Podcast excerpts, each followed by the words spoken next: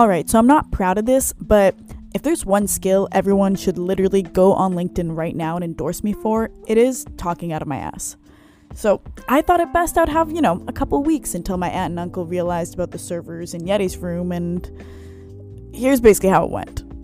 And hello to my favorite aunt. You know how I always said I wanted to be my own boss? Well, I've finally found my calling, my passion, my own niche to make some money. I have a dream, and part of it was to be able to support the whole family, since nothing is more important than family. Now, remember how I told you I'd gotten really good at that whole cryptocurrency thing? Well, I was gonna keep it a surprise, but I'm starting my own company. And I needed a place to put the computers that do that mining action to make cryptos come to life. And I thought, what better place than my first employee's room? That is right, your son has his first job, and we wanted to keep it a secret from you until I made some money so I can get you involved as well. With my expertise, he will become the next Tony Stark of his generation. Isn't that Iron Man? Yes, we must dream big. We're gonna name our first cryptocurrency after him, and everyone will be able to store Yetis in their wallets as of next fall. Why wouldn't you just ask us before? And ruin the surprise? No way. This is really the beginning of a whole new chapter for our family. Can you imagine the pressure that I'm under?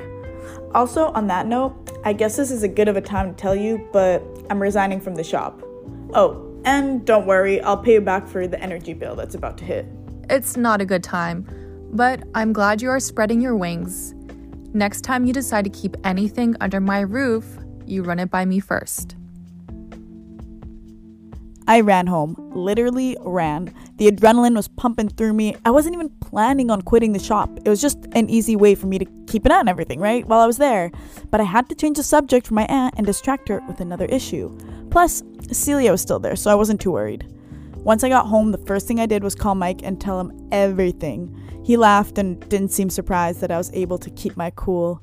We stayed on the phone for another 45 minutes, just reminiscing about Las Vegas and sneaking the servers into Yeti's room.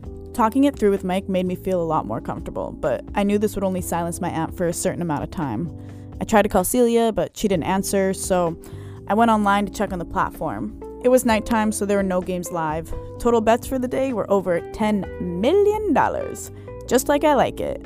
Proud of myself, I poured myself a glass of wine, popped some popcorn, and went to check for the platform online to see, you know, how people were spreading it. I started with a classic Google search, then worked my way through Twitter, Reddit, even Quora. I didn't find much at first, which I was happy about, means it wasn't being shared around too much, until I had the realization that maybe it was being shared on some weird, like, 8chan or QAnon website that I didn't even know about, and then I started to panic. Took a sip of my wine and decided, you know what, I deserve a break from stressing, and I'm gonna take the night and catch up on my housewives reunions. Anybody here, Potomac? We have a lot to discuss. Anyways, before I could even get too comfortable on the couch, I received a text from my uncle saying that he wanted to understand more about my business. Naturally, I didn't open it. I needed to think of a way to buy myself some more time and also make sure he wouldn't start researching crypto on his own since I literally knew nothing. The next morning, I woke up to a voice note from Mike. Hey, don't stress, but I caught a couple of glitches last night on the platform. I've already fixed them. I just wanted to let you know in case you caught anything else. What a king! I sent Mike $5,000 on the spot. That also made me feel like such a boss. But he deserved it. It was like a tip, if you will, for going above and beyond and just really showing me that he cared about the platform. I felt very lucky to have him on my team. You know, maybe I was just wrong about Mike being cold. Maybe he was just deeply misunderstood. I think at first we just didn't really catch each other's vibes, but now all of a sudden I was looking at him differently. Side note, something I've always had terrible trouble with is not thinking about boys 24 7. And after everything that happened with Saul, I knew I needed to focus on myself, or not even myself, like focus on the platform. I was happy to be making the money, but it was hard to keep from spiraling about its legitimacy. When I was back home, I didn't feel comfortable showing off my new designer stuff, and getting a nicer apartment didn't really make sense because what if people started asking questions? So the more fun option was to just go to the club and forget about my issues. YOLO, right? Ugh, I hated that. There were a few nights when Celia would be closing up the shop and I'd just show up with a bottle of wine to watch the kids play for an hour or two before closing, you know, making sure the games weren't too predictable. I had to start paying Yeti again to lose more games, but Celia wasn't happy about it. Sometimes, if I'd had a bit too many, I'd get excited and either try to like talk to the kids or go in and play with them, which I thought was hilarious. But when I started waving to the security cameras, Celia had to veto me playing. I honestly just wanted to know how often I'd get bet on, and it was less than 1% per game. I needed to escape, so I took Celia with me back to Vegas for a few days. I just wanted to party, have a good time with my bestie. We rolled up to the biggest club, and the VIP host came to get us since she knew we were buying like a whole bunch of bottles. Walking by everyone the line trying to get in, I thought about how that used to be me. It was a real full circle moment, but wasn't nearly as fulfilling as I'd hoped. We partied, then went to the spa hungover, then partied, and then went to the spa. A binge like this for a couple days. You know, just normal new money things, I guess. I do remember that on the second night when we got back up to the hotel, I very drunkenly looked over at Celia and said, I I can't tell if it's because like he's putting so much effort into the platform or it's like are you putting in the effort with me?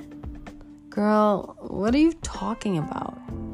Oh, oops. Mike, I think I'm like lowkey crushing. Ooh.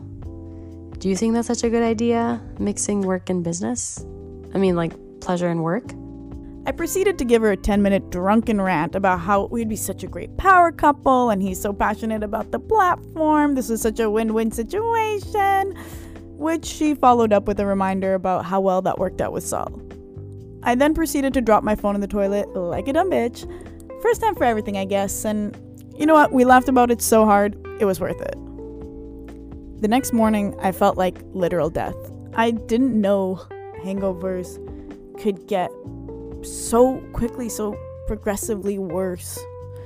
But apparently, the worst was yet to come. So I used Celia's phone. I tried to call Randall. I didn't get an answering machine.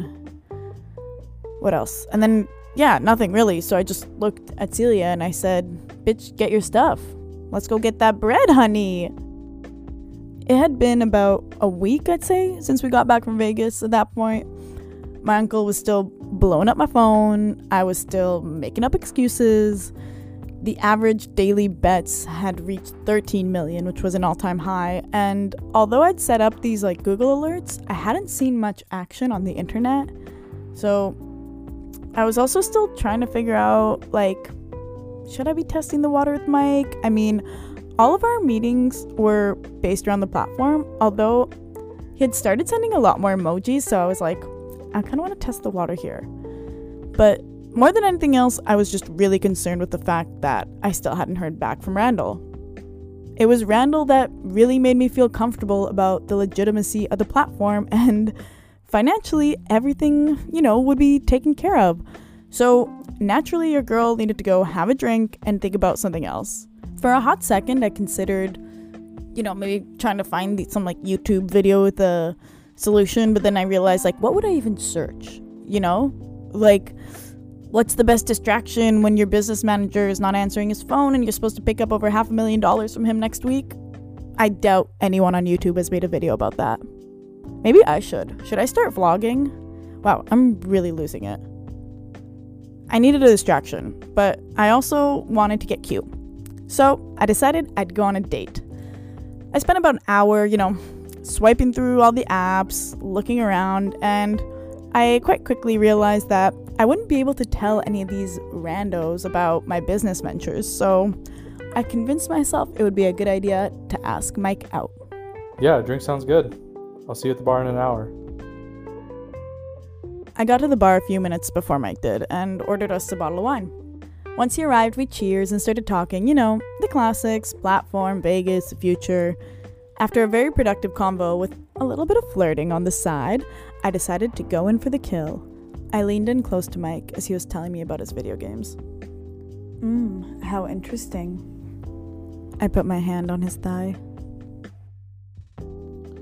Hey, listen, I, I really enjoy working with you and I'm glad we can go out and have fun together, but I think we should keep it at that just work friends. Saying that situation was embarrassing is like the biggest understatement of the year, especially considering I'd still have to talk to him every day. Of course, firing him was out of the question because that's not kosher, so I just leaned back, laughed about it, pretended it was the wine. Side note, it was not the wine. I really misread the room, and it made me doubt what else I'd misread. To avoid an awkward follow up, I bought the whole bar around, laughed it off, and left. The next morning, I had to burn sage to elevate the bad energy and embarrassment from the night before. It was nearly the end of August, and I still had not heard from Randall. The Mike situation would heal with time. I had bigger fish to fry. I checked my phone and I had three missed calls from Celia and a voice note. Hey, I don't know what's happening exactly, but I thought you should know they replaced you at the shop. With Roz. Hmm. That name sounded awfully familiar. Roz. Roz, Roz, Roz, Roz, Roz. Where had I heard? Oh, it hit me. That was Saul's Roz. This was definitely not a coincidence.